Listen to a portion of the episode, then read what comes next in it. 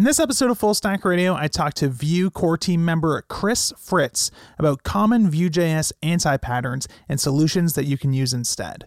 This is Full Stack Radio, episode 87.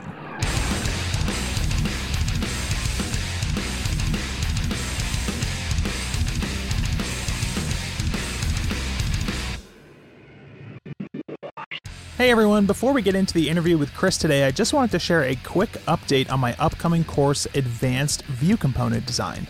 I started recording lessons about two weeks ago, and I'm currently up to 27 screencasts covering all sorts of topics like how to write your own custom controlled components, how to wrap external libraries, how to better encapsulate components using portals, uh, how to write render functions in Vue, and how you can use those to create data provider components and renderless UI components, all sorts of really cool stuff.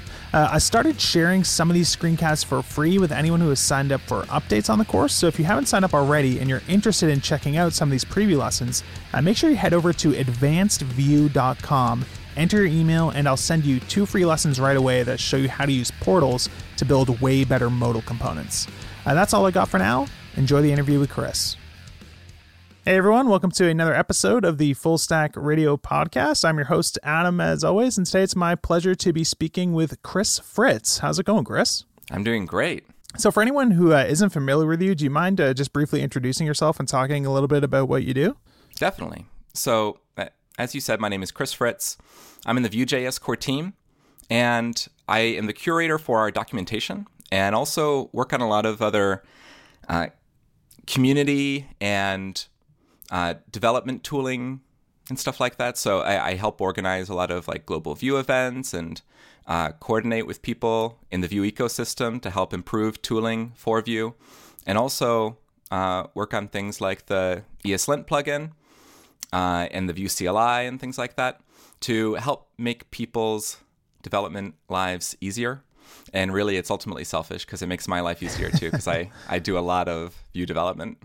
Awesome, man. Yeah. So uh, the reason I wanted to have you on the show actually is because um, I recently watched a presentation that you gave at a conference. I don't know when the conference was, but it was it was called like Seven Secret Patterns Vue Consultants Don't Want You to Know or something. Very clickbaity. Yep. Yeah. Perfect. That was it exactly. Yeah, and it was uh, it was really good, and I learned a lot of uh, interesting things from it. And ever since then, um, me and you've kind of been chatting here and there on Twitter about uh, different problems and stuff that I've been trying to solve with some of the stuff that I've been working on uh, with Vue. So I thought it would be cool to to hop on the podcast and uh, talk about some Vue stuff.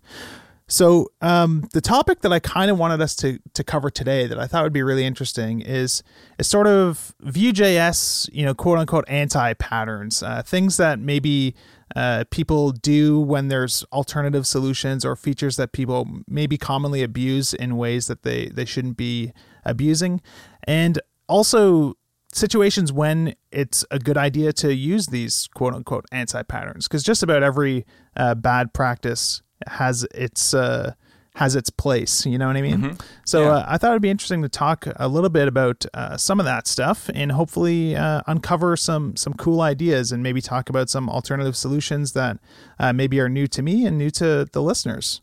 So maybe the best place to start would be just opening the floor and asking you: Are there any kind of common things that you see people uh, doing in Vue that you tend to recommend against? I think the top thing is regarding state management. So a, a lot of people feel hesitant to jump into Vuex uh, when their state starts to become a little bit more complex. And I think one of the reasons for that is that other state management solutions often do feel really complex, and even with Vuex, like there is some boilerplate mm-hmm. uh, that that has to be done, and there are ways to uh, minimize that boilerplate almost completely. And using things like generators, the, the development can go very, very quickly. But a lot of people try to put that off a little bit, and sometimes we'll use an event bus pattern, uh, which we used to talk about in our guide. And I no longer, in the recent rewrite of our component section, I actually removed the section about the event bus because even mentioning it as something that people could do, even though I didn't recommend it. Yeah, uh, was making people go and do it. yeah. So, so, so with the event bus, I guess yeah. like um, maybe it'd be worth talking a little bit about what what you mean by that and and why that's uh, bad. Like the way that I have Yeah. traditionally used an event bus to try and deal with state in Vue in the past is you sort of try to avoid having global state at all by using an event bus, which kind of sounds nice, right? It sounds like, oh, I'm avoiding like global state. There's no shared state between anything. It Yeah. feels kind of more professional or something. Like you always hear mm-hmm. about global variables are bad, you know what I mean? So global state Yeah. sounds like it would be bad as well. But what you typically end up doing with an event bus is duplicating that state and trying to keep it synchronized between multiple places, which Yep. um, has a lot of other problems and stuff that comes along with it. So maybe it'd be interesting to to expand on on that a little bit and hear some of your perspective there. Absolutely. The, the way that you just put it now uh, was was beautiful. So yeah, you, you do end up duplicating a lot of your state, and you find, oh, okay, well, there's this one place that is not subscribing to you know this particular event in the event bus, and we need to set up the state there as well. And then you also run into a situation where in debugging, it's impossible to tell like where some where a state change is coming from.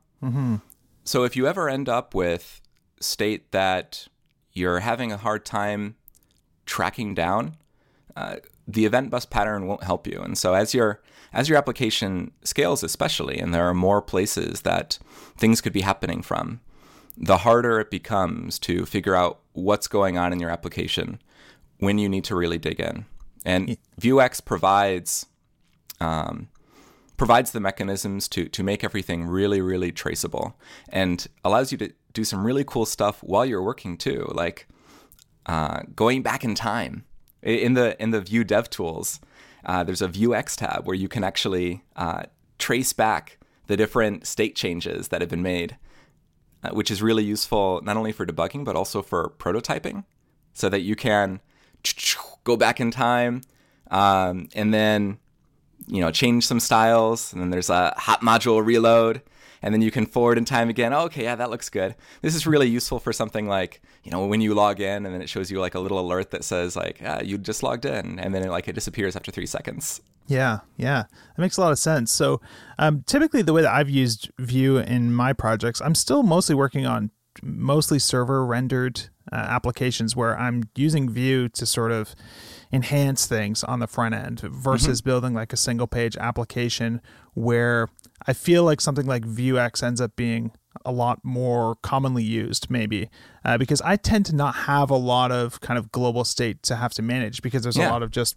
you know fresh server rendered pages and we're just kind of decorating little pieces of it. So i'd be kind of interested to know more about uh, maybe the sorts of things that you typically are storing in global state with vuex.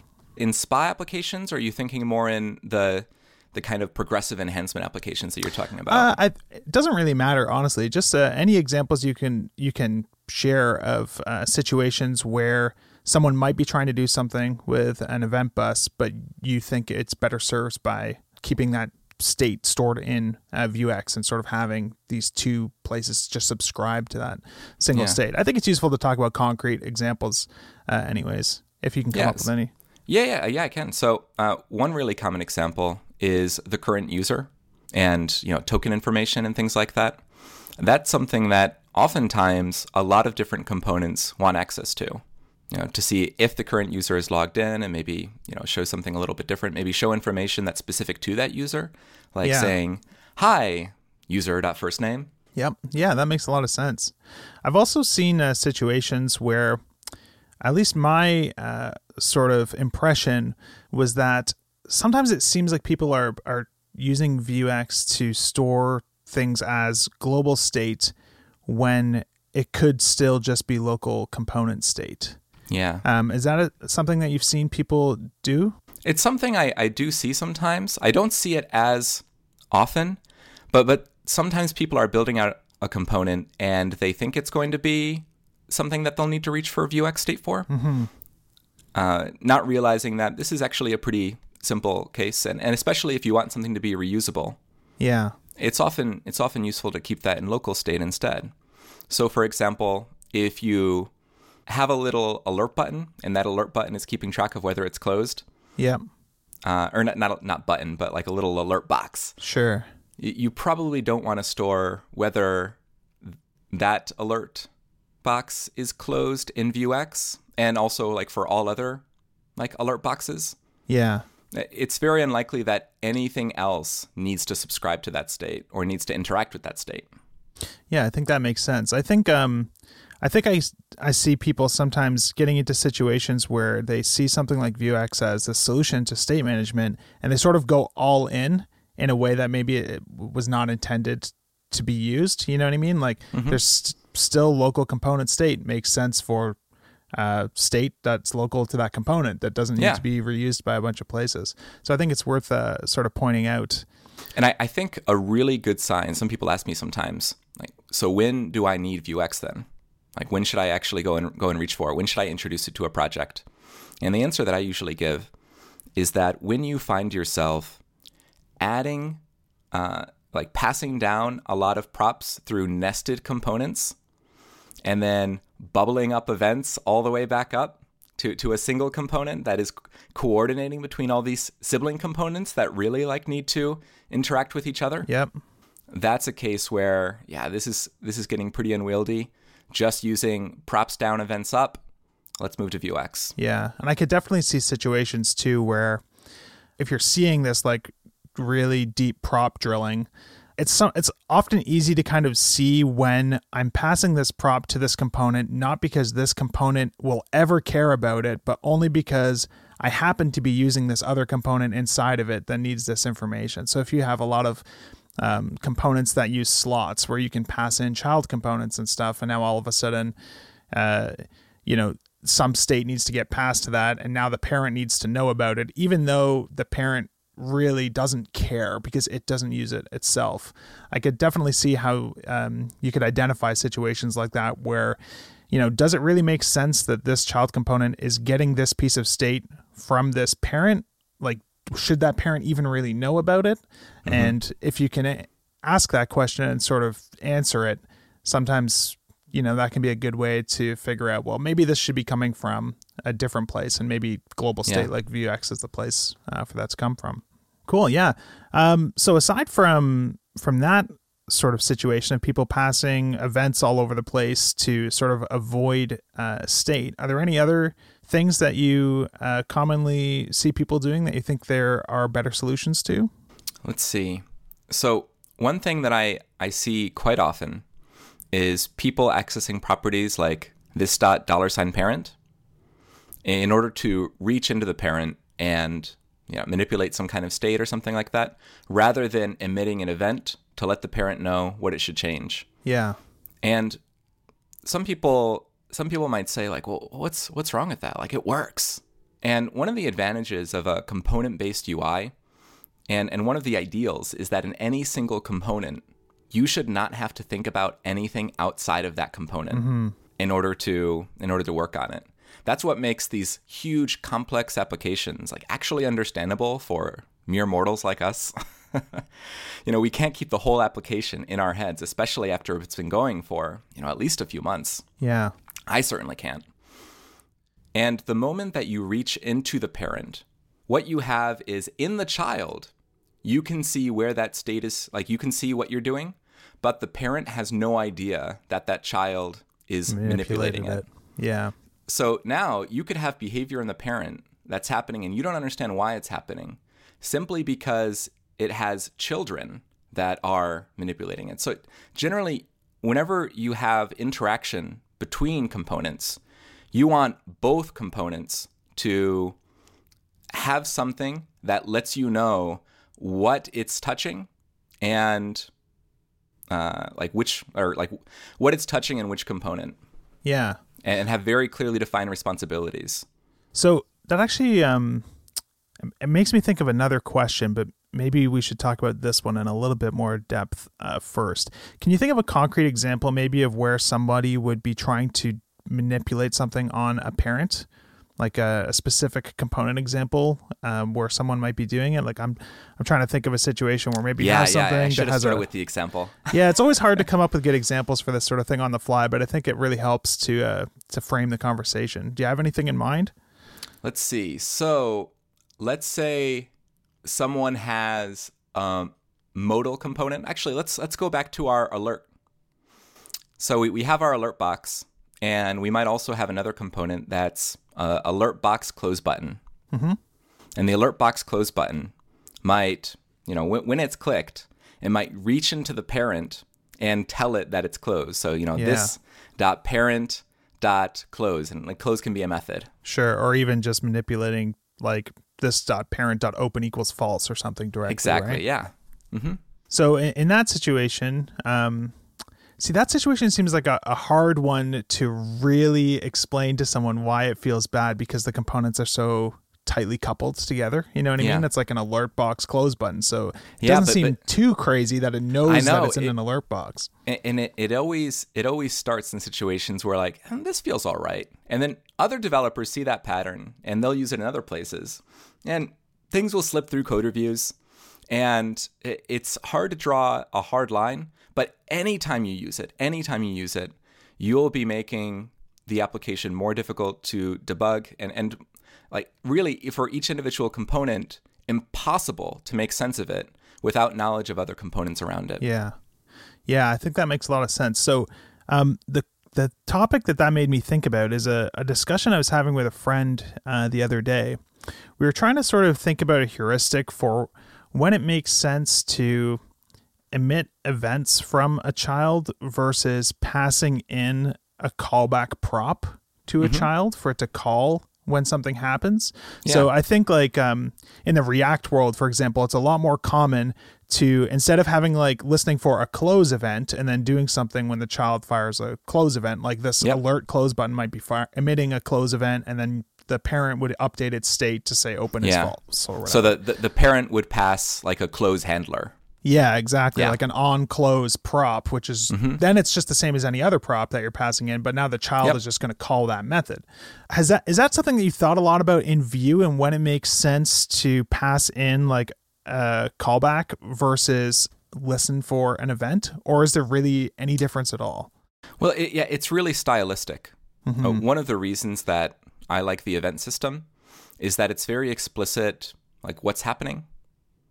Uh, and you you can something that's nice about Vue is in event handlers you can emit or, or you can uh, have inline expressions. So you can say on close on this app button uh, or uh, you know notification close button or something like that component.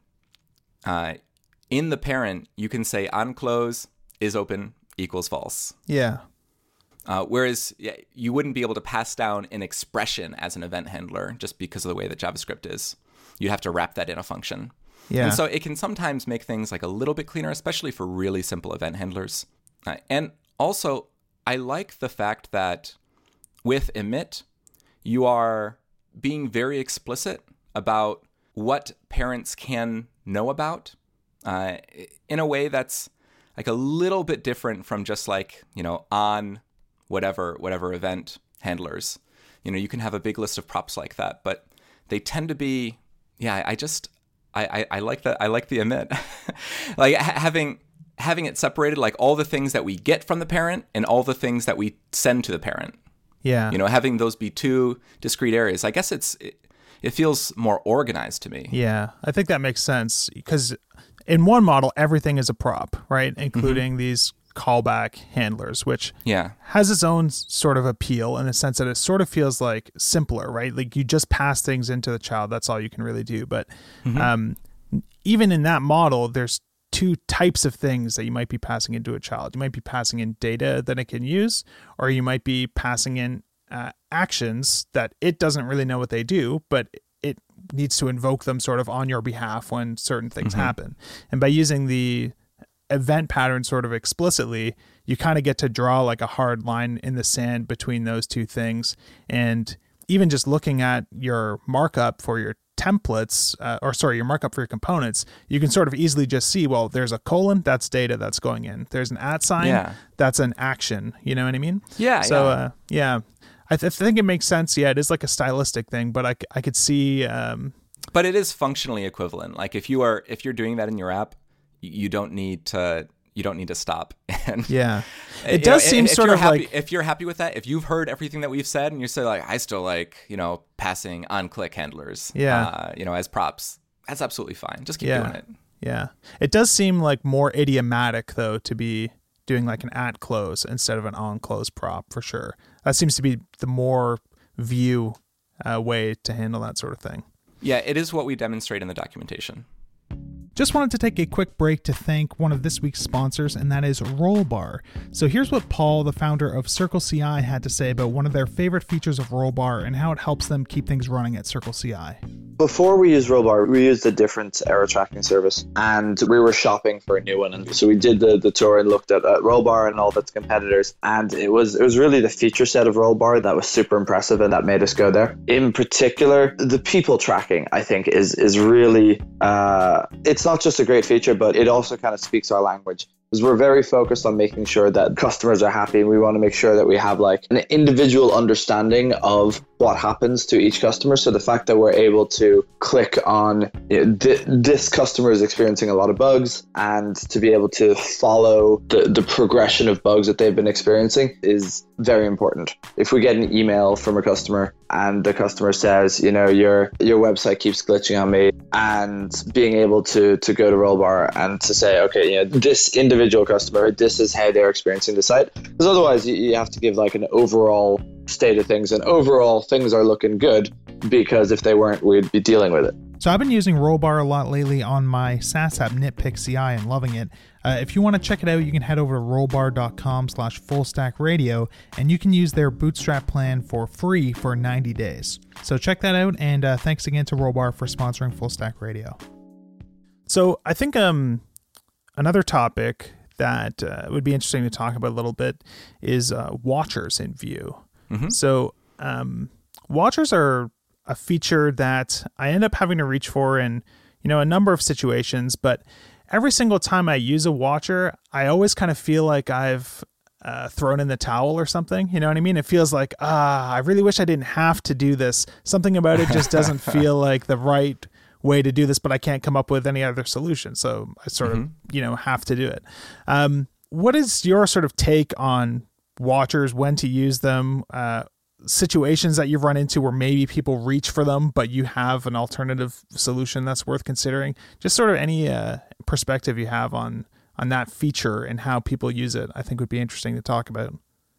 Well, first, I will say that uh, Sarah Drasner, who's also on the core team, recently published an article on CSS tricks going over computed properties, watchers, and methods, and when to use each, and the the sort of similarities and differences between each one. Uh, so, and, and, it's very thorough. I definitely recommend checking out that article, but I, I will go into it. So for for watchers specifically, I would use them for anything that needs to be asynchronous or, or anything where you want to trigger some kind of side effect. So for example, yeah, I, I, think I need to talk about computed properties at the same time. Because in, in most cases where people reach for watchers, I think they usually want a computed property. Uh, this is something that new developers do sometimes, or like new Vue developers do sometimes. So, anytime you want to maintain a new piece of state that always updates whenever other state changes, including other computed properties, then you want a computed property. So, if, for example, if you have first name and last name and you want to keep track of full name, you can compute full name with first name plus last name. Yeah. It can be derived from those two pieces of state. So the alternative, right, is that someone has a first name in their data object, last name, mm-hmm. and a full name, and they have a watcher on first name and a watcher on last name, and they're updating yeah. full name anytime that changes. Exactly. And uh, the the downside to that is that you have to keep track of anything else that might affect full name. So, for example, when you if you decide to add a middle name, then you have to also make sure that you're watching first name, you're watching last name, and you're watching middle name, and then triggering the state change when any three of those change. And so it's it's really easy to to go out of date, uh, or yeah, to, to to have state not not be quite in sync. And with a computed property, you just give it the formula essentially yeah. for for this new piece of state. And anytime any of those dependencies are changed, it will automatically reevaluate. And then that property will be cached so that it doesn't have to reevaluate every time you use it unless the state has actually changed. So there's a there's a little performance benefit that you get over overdoing something like a method, you know, comparing it to a method if you just created a, a function called get full name and then you called get full name in your template or your render function. So situations I guess where you would need to use watchers are anytime you have some piece of information that is based on other information in some way or another, but cannot be completely derived just from um, other state that you're tracking, I guess, right? Mm-hmm. So, what are some good examples of of when you might need to use uh, a watcher and a computed property is not going to be sufficient? Got it. So let's say you have an input that should autocomplete. And I think you recently built like a cool autocomplete demo, right? Yeah. That you shared on Twitter. So if you're not following Adam already, uh, follow him at Adam Wathan, and he's tweeting a lot of really cool Vue stuff these days. Uh, and also, I'm I'm really into Tailwind CSS, so check out his Tailwind CSS stuff too, because he created Tailwind.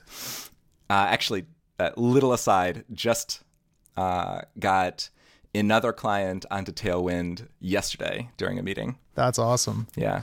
Yeah, it's pretty cool to build something and then uh, see people actually using it for stuff that actually matters, like bigger projects than I've ever used my own stuff on. It's a pretty cool feeling. Yeah. So anyway, anyway, now, now go, going on answering your question about watchers and when to use them. So let's say if you have an autocomplete input, and anytime the user finishes typing, so let's say they've stopped typing for you know 400 seconds, and you can have like a you can use something like Lodash's debounce to detect mm-hmm. when they've stopped typing for uh, 400 milliseconds, and then you want to make a call to some API to fetch like a list of search results. You know, like this is this is basically what uh, Google does, like Google.com.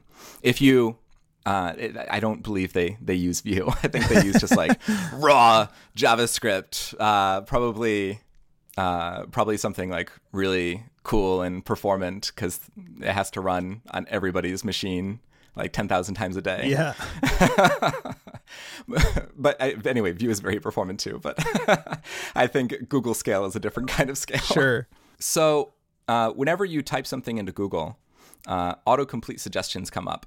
And whenever you need to do something like that, that's when a watcher is really useful. Whenever you need to make some kind of like asynchronous call to an API, uh, or whenever you need to trigger some kind of side effects outside of the component, which you know, should be relatively rare, but sometimes you need to.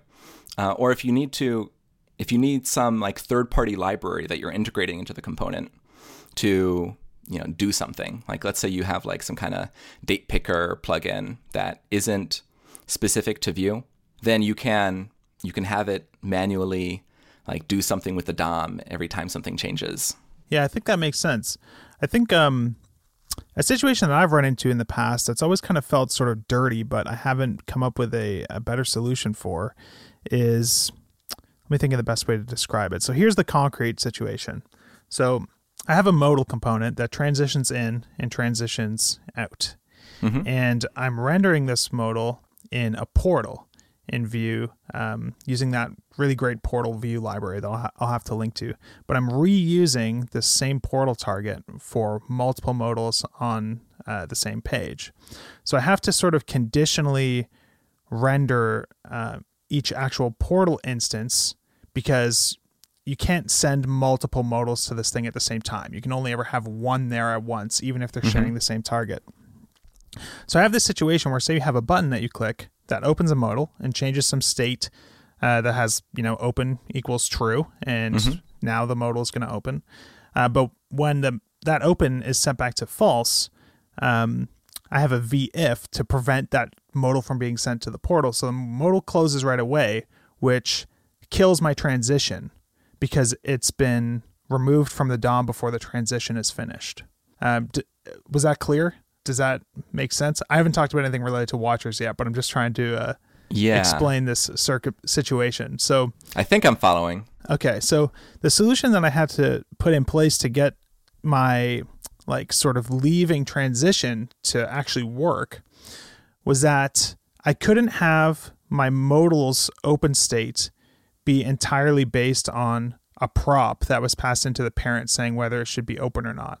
I had to have it tracking its own open or closed state that was initially derived from that prop so that on an after leave event, after the modal has actually transitioned out, I could fire event up to the parent saying, okay, it's actually closed now. So now you can change your state so that the transition actually finished. Um, so to implement that, basically, I have to have this modal component that has an open prop or like a show prop that says whether it's open or not. Mm-hmm.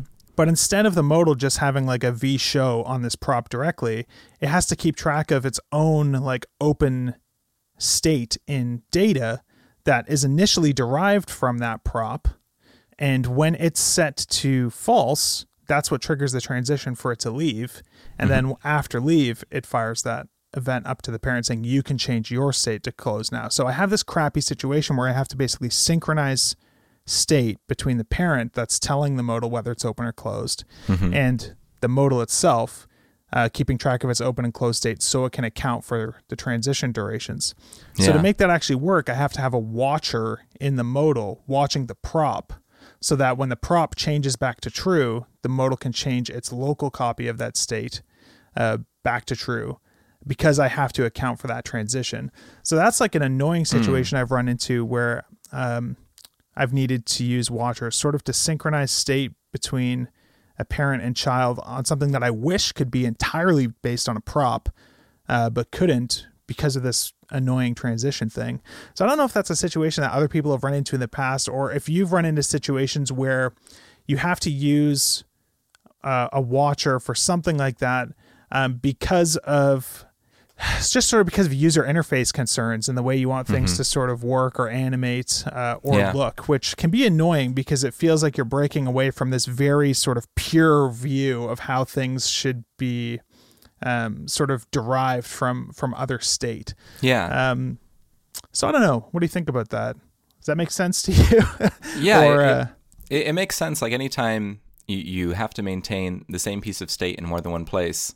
Yeah, it, it does. It does feel like I I have to be doing something wrong. yeah. Uh, but th- there are edge cases where, like, sometimes that that can be necessary. Uh, and yeah, it looking at I, if I look at the code later, feel free to feel free to Yeah, shoot, shoot this it to sample over to me, and I'll be happy to give you some thoughts, and maybe we can you know leave something in the show notes show notes, or you can just follow us on Twitter to you know get get some of that conversation later. Yeah, cool.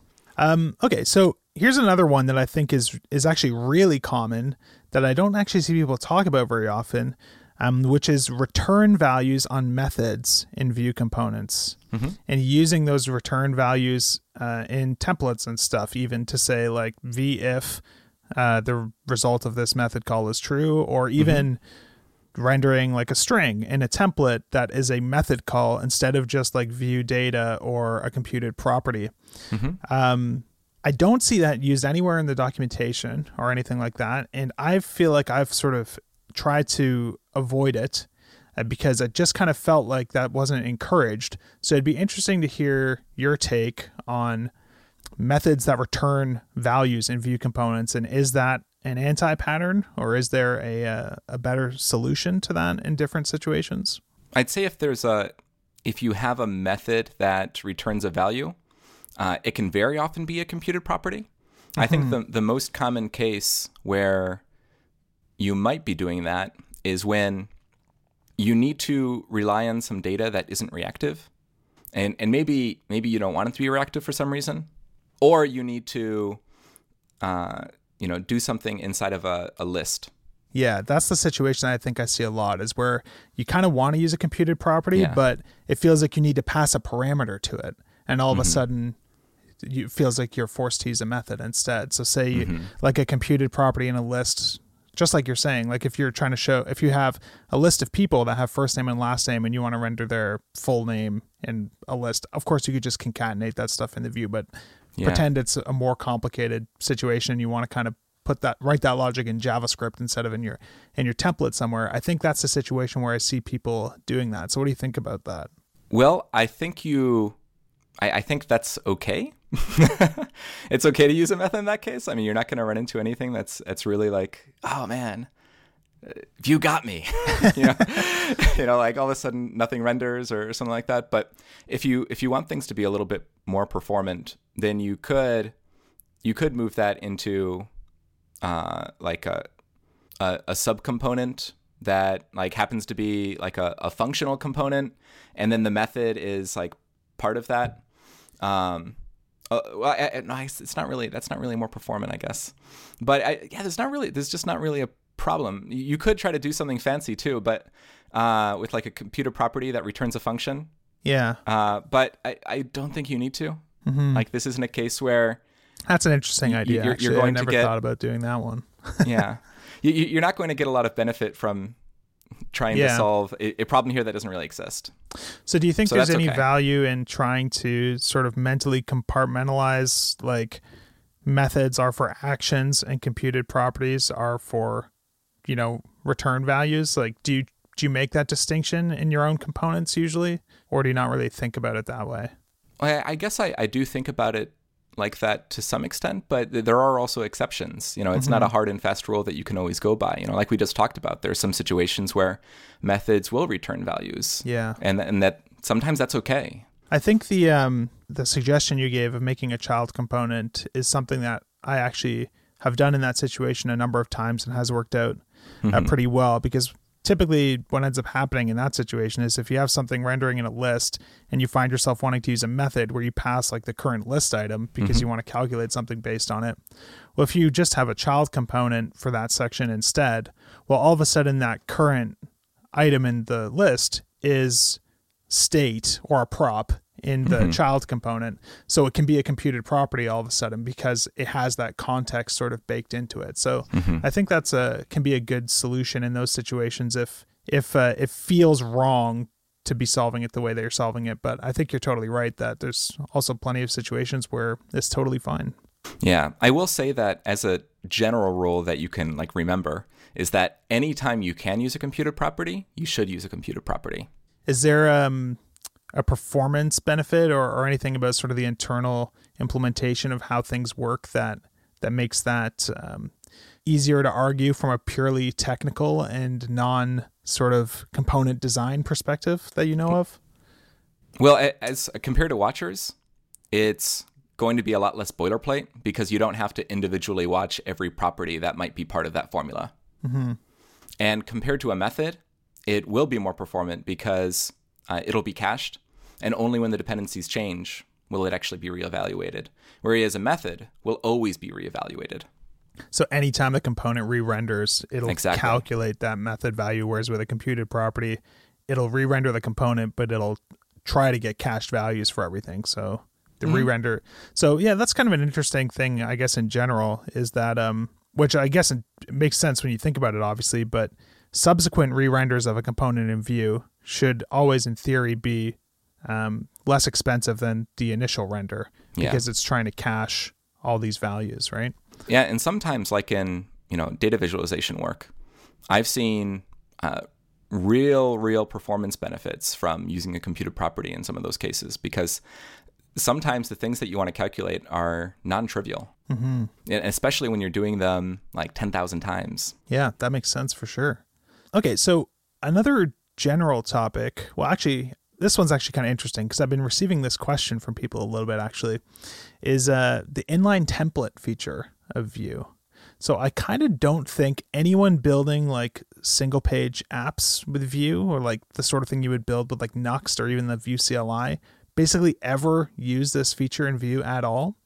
Uh, but a lot of people building stuff that is like server rendered um, are still reaching for this for for certain things. So a question I've been getting uh, recently is I've been sort of trying to evangelize like really um, really sort of interesting use cases for scoped slots in Vue and writing Yeah. components that don't even have any template at all and just purely render something that's passed in from a parent component and only provide data to it. And I, I get people asking me I've had probably three or four people ask me like, why would you do that instead of just using an inline template for that component? Because then you can just write whatever template you want every time, and it's not really that much different looking at it uh, than using passing in stuff through a, a scoped slot. Uh-huh. So it got me just kind of thinking about like the inline template feature of Vue in general.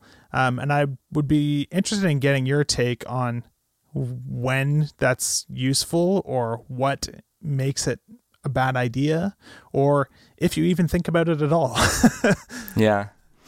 So I, I would say that it is included in Vue to handle edge cases where there is no other solution. So it, it should only be used when you absolutely need it. Can you think of an edge case that would necessitate it? I've personally never had an edge case that necessitated it, but I also uh, work in different applications than than a lot of people work in. Uh, so if you're using it, like you might be fine. But if there's some other tool that Vue can give you that can solve the problem that you're using it for, I'd say go go ahead and switch. And the reason I'd say that is because having your your templates like separate from your JavaScript code yeah uh, just just makes the component more difficult to reason about like more difficult to work on because you have to switch between these two files and these two contexts in order to figure out like okay so how does how does this all tie together Yeah. instead of it just being like in in one file Yeah, I agree. Um, the situation that I think people use it in a lot on server rendered applications is because with a server rendered app, the server rendered HTML is rendered and then Vue adds its stuff after the fact. So a lot of time you get this like really tiny little flicker when Vue components appear on the screen. And if you use an inline template that's baked into the server rendered HTML, then a lot of the time you get like a good enough pre rendered version of what that's going to look like such that it doesn't move things around on the screen at least. And you can use vcloak to solve that problem. a- Hmm. yeah a, a yeah lot i was of just about to mention that But I still have seen situations where even with even with V Cloak, all you can really do is basically try and hide something, but when it appears, it introduces new height to the DOM sometimes and things shift down. Or you can use V Cloak to sort of try and hide that whole section of the page until it, it appears. So there, there are different solutions to that. yeah you could do something like uh, opacity zero and then you know have it fade in after Yeah. after it's rendered Yeah, but even if it's set to opacity zero, if it doesn't exist in the DOM at all yet, then it doesn't have a height, right? So if you have like a component tag sprinkled into a server rendered page, Mm-hmm. um, when Chrome renders it, for example, Yeah. at the beginning, all it does is treat it like a div with no content in it, right? So it's Yeah. just like a zero height thing. But without Um, the content, without things like v-for being rendered, like that will never be a, a complete solution anyway for that problem. Yeah, I mean, things that I've done in the past to try and uh, provide like the best experience possible there, which end up not being worth the work, is um, so basically creating like server side partials for all my Vue components. So using the templating language I'm using on the server side, if I have something like a uh, delete button or something, I Yeah. might have a delete button partial that's written in PHP that has like two halves to it. One is the half that shows before Vue is rendered, so when the cloak stuff is still active, and then the other half is after things are done. And I'll basically duplicate the Vue template in both uh, places so that it looks like it's pre-rendered, but maybe the button is disabled to start. Or if you're rendering a table and the server knows how many items are in the table, I can render a table with 10 rows that kind of looks disabled or something and then gets swapped out, but it ends up not being worth the trouble. It's such a maintenance nightmare to keep all that stuff Yeah. synchronized. Uh, the other thing I discovered the other day, um, when trying to trying to come up with like a very strong case for why using inline template is different than using a scoped slot, at least in these components where you provide the entire template, is that with the inline template, you don't have access to the parent scope the same way that you do with a scoped Yeah. slot. It looks like you do when you're writing it because you're writing it in the parent, but that template actually doesn't exist in the same scope at all. So if if your scoped slot template depends on slot props that are being passed to you from the child and things that are in the parent, which is very common. I think that's Yeah. kind of one of the benefits. I mean, that's the whole point of um, closures, anonymous functions, right? Is being able to have access to that surrounding scope. Uh, so if you need to do that, then you could never use inline template, anyways. And scope slots are just cooler. So Yeah, and I, I will also say for a more like programmatic solution where you don't have to maintain like two separate things, uh, you could use some kind of pre-rendering.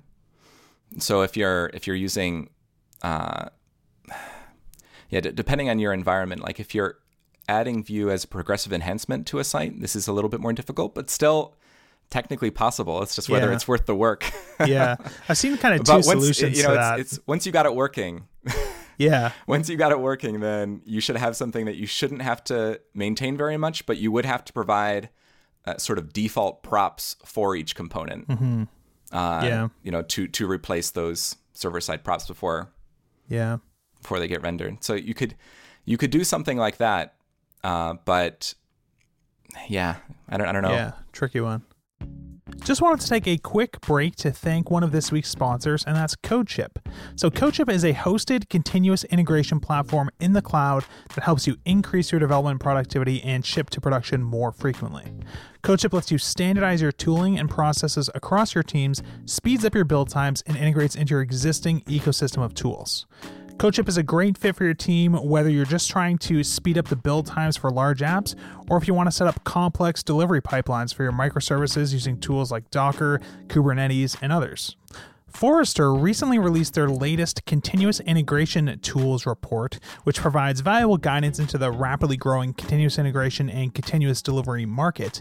And CodeShip actually scored as a top five continuous integration vendor in this report. If you're interested in reading this report and learning more about what makes for a great continuous integration and continuous delivery service, uh, you can check out the show notes for this episode, and I'll have a link there for you. So if you want to spend less time managing your tools and speed up your software development, give CodeShip a try and sign up for free today at codeship.com. I've been a user of CodeShip uh, for many years for all the open source projects that I run continuous integration on, as well as private projects where I use CI, and I couldn't be happier with the service. So thanks to CodeShip for sponsoring the podcast this week, and back to the show. Okay, so moving on. Um, another topic that I think is interesting is just sort of code reuse in general in Vue. So Vue has a lot of different sort of features for trying to make it easier for you to reuse code. And uh, I think there's one that's really good, and others that I think people shouldn't be using as much these days as we sort of I like discover new, new patterns. So the three that I'm thinking of, so there's four that I can think of is components, right? Which is Mhm. kind of that's Vue of the heart and soul of Vue is this sort of component driven uh, stuff. Absolutely.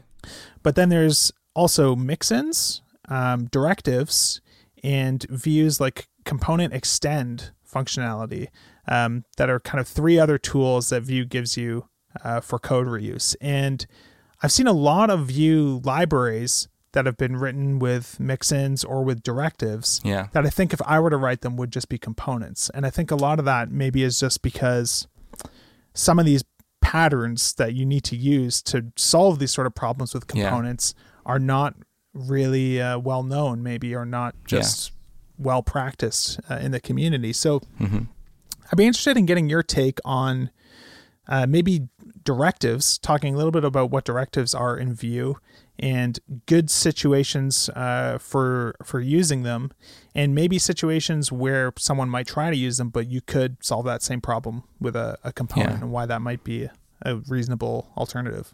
Well, I, I will say that first, like there, I, I'd say there are even more code reuse patterns that you could use. Like I, scope slots is one that we talked about earlier that you can use to uh, reuse uh, reuse behavior in a component. Yeah.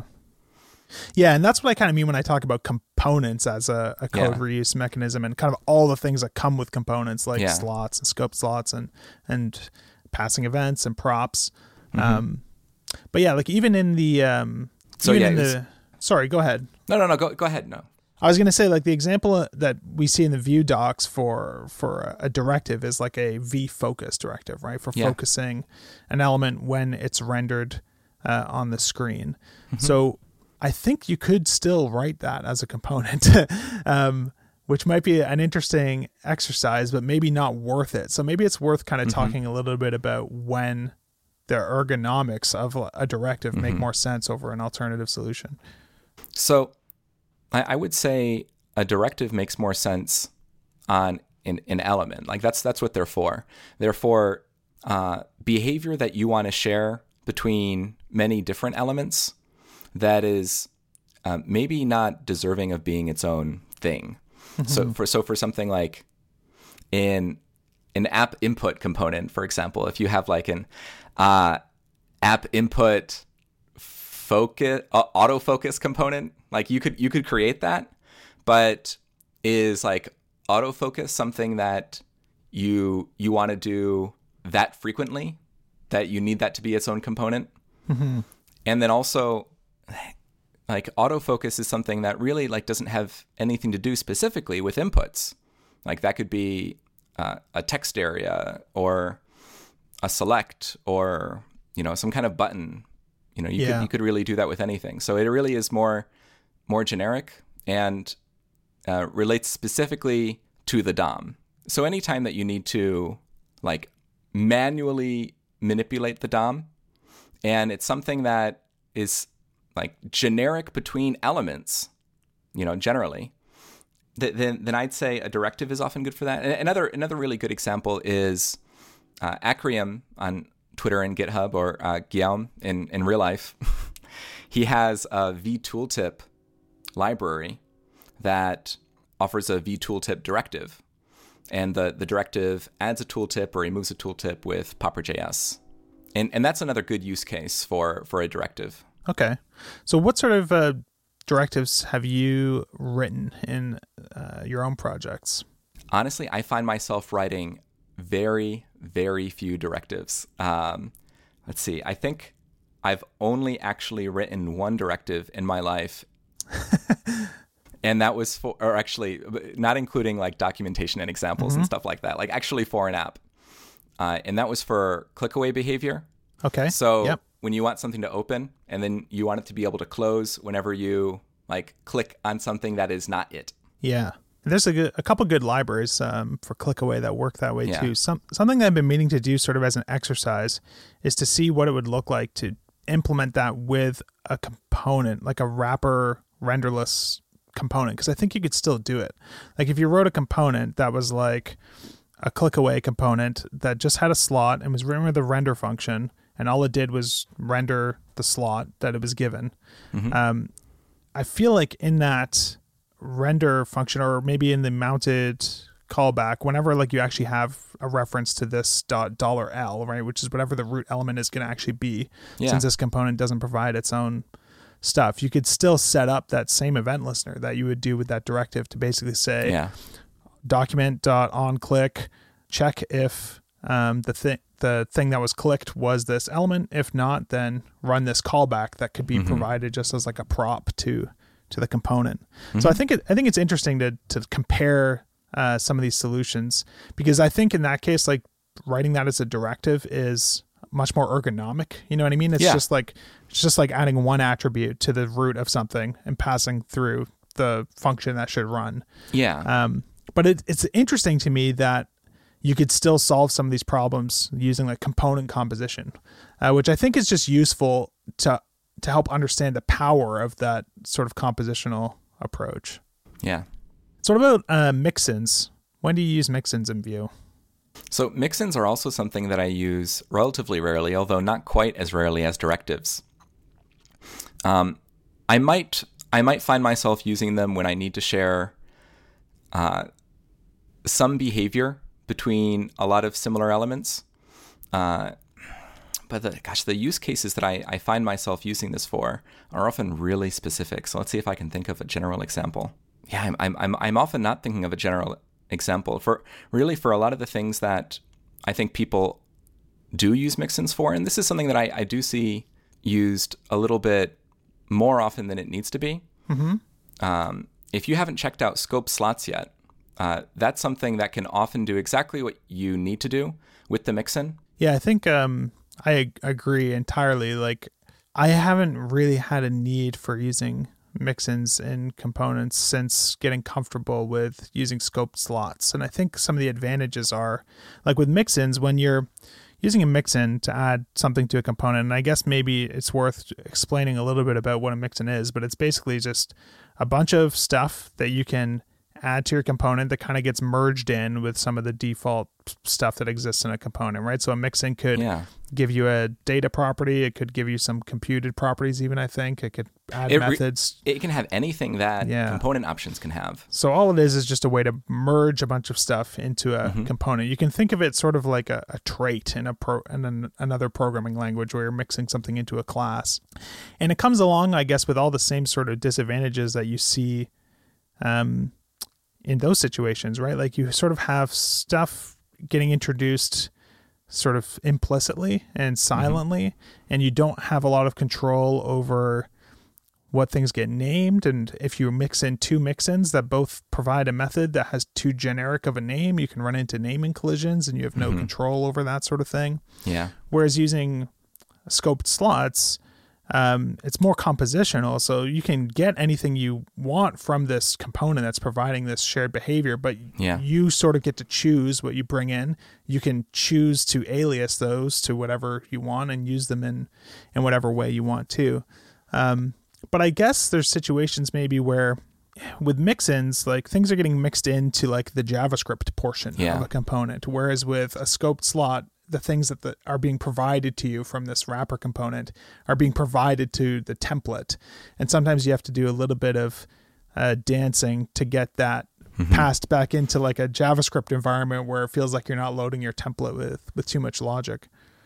I will say that when I do write a mixin, it's usually it's usually actually a, a function that returns like uh, component options. So so those will be dynamically generated. So so that'll be for components that you know do something really specific, but I, I- need the behavior to be like slightly different for for each variation of that component. And and then also because it's in a function, then you also have a place to store like uh, private variables and stuff like that that you don't have to attach to you know the actual component. Cool.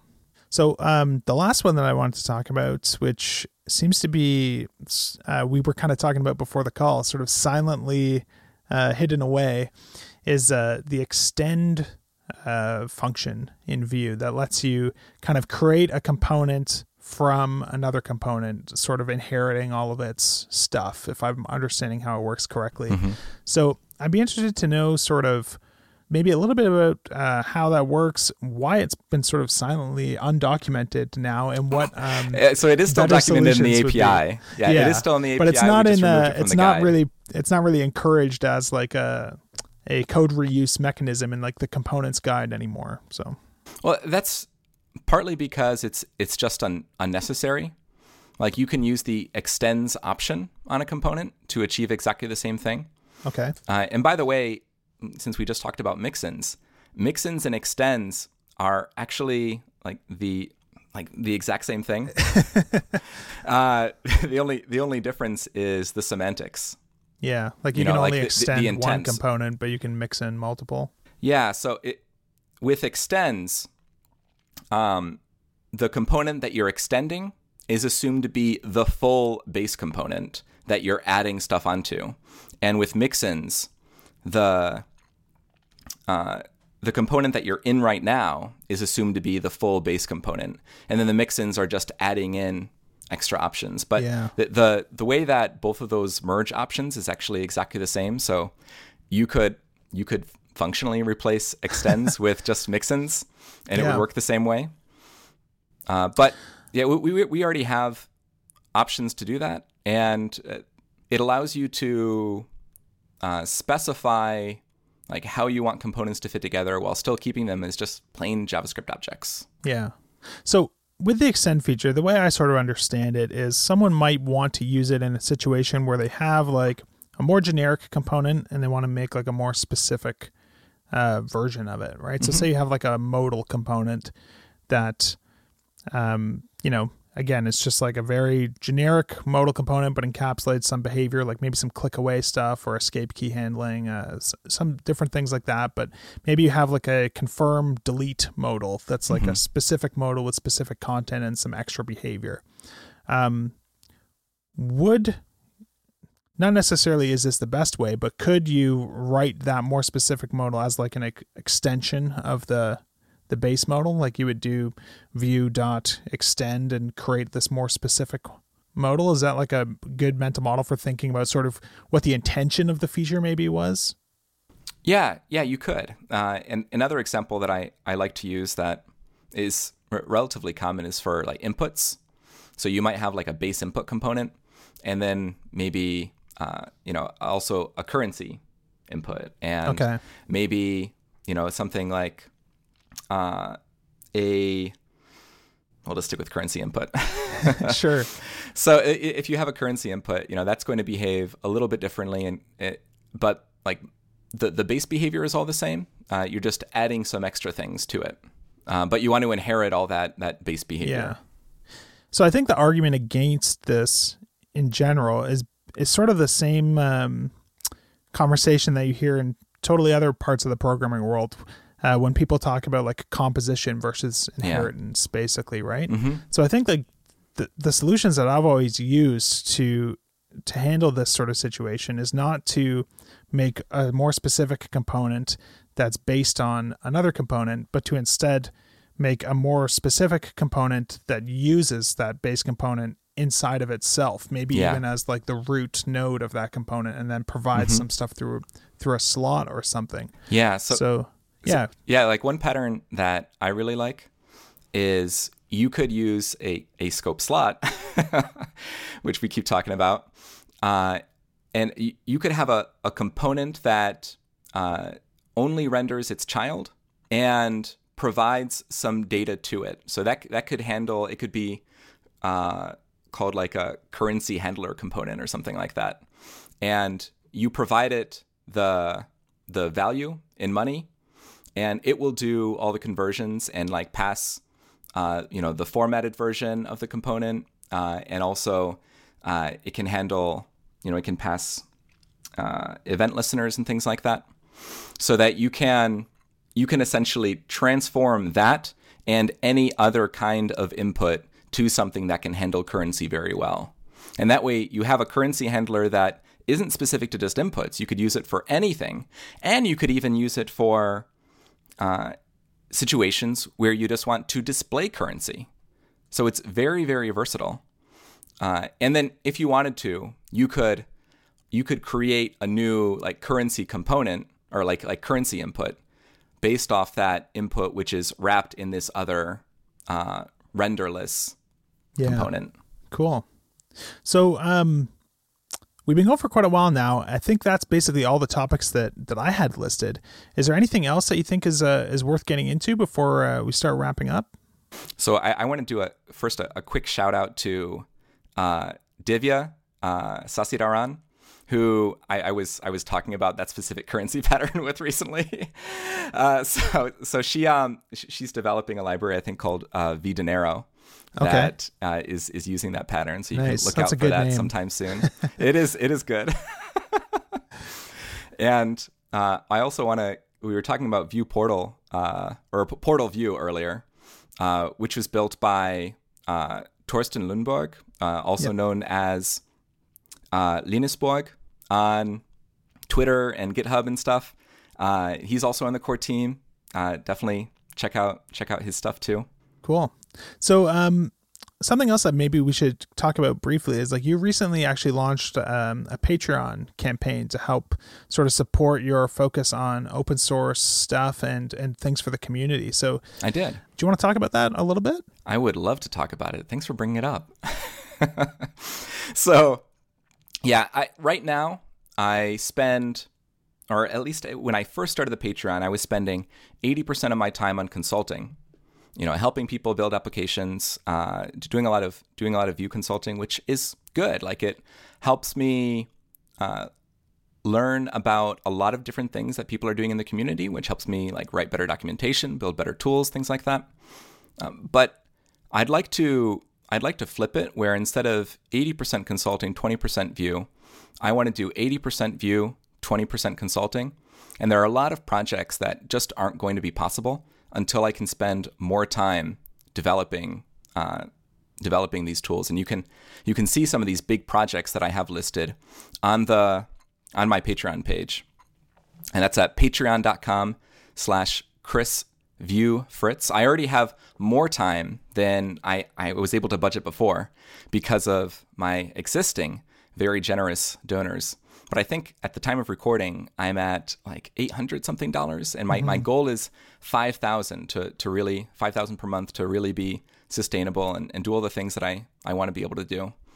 Because right now, uh, most of my Vue work is just uh, purely volunteer and it's something I got to do on you know nights and weekends and, and between yeah. a bunch of other things and it's hard to do big projects between other things like you really need to set like chunks of time where you can just focus on it yeah awesome so that's what I'm, I'm trying to do yeah i think it's a it's a really cool model i think um i think that's a really big topic that uh is probably deserving of a of a whole conversation sometime is and getting a lot more front of mind for people is trying to make open source stuff uh, more sustainable and and uh, figuring out ways to to have people work on it full time because you know it's a it's a big job doing yeah. some of this stuff and some people are fortunate enough to be able to to do it like like Evan is able to work on Vue full time, which mm-hmm. for sure the community has benefited from that in, in a major way oh, versus oh, him being able to just do it on the side. And it makes it a lot easier to to fix bugs and help out issues and stuff because um, otherwise you have a you have a really big problem in the open source community with like entitlement and stuff. Um, you know, it can it can be really frustrating as a maintainer of something or someone trying to help out on a project uh, to have people kind of talk about, oh, this is broken, this doesn't solve my situation, and of course, like you want to fix it, but a lot of time there's just no time for it, and it feels like uh, yeah. people don't don't fully under understand that sometimes. So figuring out a way to to make time for it, so uh, you know everyone can benefit from from this sort of stuff. Yeah, I think is a, a really important topic. So it is it is funny how my my open source work by far by far is the most like valuable work that I do, but also uh, strangely the the work that it's harder to get paid for. Mm-hmm. Um, but I, I, I, will say uh, this is something actionable. If you're if you're looking for some way to convince your boss that uh, you know they should they should donate to Vue every month if you're using Vue in your company, here's a way or, or donate to, to me in particular. here's here's a way that you can sell it. So I do a a monthly, and I actually I think I'm gonna make this bi-monthly. But but currently for sponsors over a certain level, I do uh, a bi-monthly or, or a monthly uh, hangout where we we do like an FAQ for a few hours and you know I can answer any questions and I can you know learn about specific things that you're doing. And right now I don't have a lot of sponsors, so this is a great way to get on the ground floor and your voice is actually worth more yeah. because I don't have that many sponsors right now uh, and you can you can sell it to them as sort of like a support contract. You yeah. know, like you get to you get to talk to one of the maintainers, and I am going to make it a couple times a month. Yeah, uh, a couple times a month, so that uh, anything that you're experiencing, you'll have a time where you'll be able to check in with you know with me, and I, I think I, I might have like other people from the core team and other people from the community join me sometimes. Yeah, uh, to like uh, talk about the things that you're experiencing and also uh, learn about new resources, things like that. Yeah, yeah, I love it. it makes a lot of sense. Um, so, I guess what's the best way for people to to keep up with the stuff that you're working on and uh, any of the new stuff you're doing? The best way to keep up with me is probably on Twitter and GitHub. I'm at Chris V. Fritz in both places. Awesome, man. Uh, well, thanks very much for coming on here and giving me your time. It's been a pleasure uh, chatting about these topics with you. And uh, I'm excited to see uh, what happens uh, with you being able to hopefully spend more time focusing on some of these uh, these bigger Vue community projects. Oh, thank you. Oh, and this is one other thing that I want to mention real quick. We've been yeah. talking about anti patterns, and we should probably talk about like uh, patterns that are good.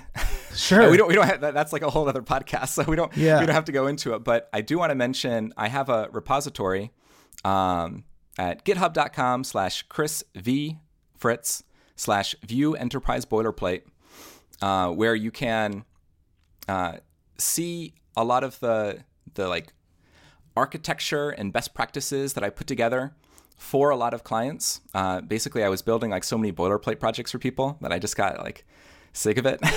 And decided like, okay, I'm just gonna do it once and I'll maintain this once, and then we can like move right past that part and then get to the more interesting work after that. Awesome. Uh, so definitely check that out. And, and once again, My Patreon is at patreon.com slash Chris Vue Fritz. My middle name is not really Vue. It's Vincent, but That's too we're, bad. we're, we're pretending it's it's Vue. Perfect. Well, I'll link to all that stuff in the show notes, and people can uh, can definitely check it out. Well, uh, thanks again for coming on, man. It's been awesome having you. Thank you very much for having me. It's been great. I, I'm a longtime listener. Awesome. That's great. So if anybody's interested in show notes for this episode, they'll be at fullstackradio.com slash 87. Uh, thanks to Rollbar and Codeship for sponsoring the podcast this week. And if you want to head over to iTunes and leave us a five-star review, that's currently the only type of review we're accepting, unfortunately. Uh, that would be uh, greatly appreciated. Thanks, everyone. See you next time.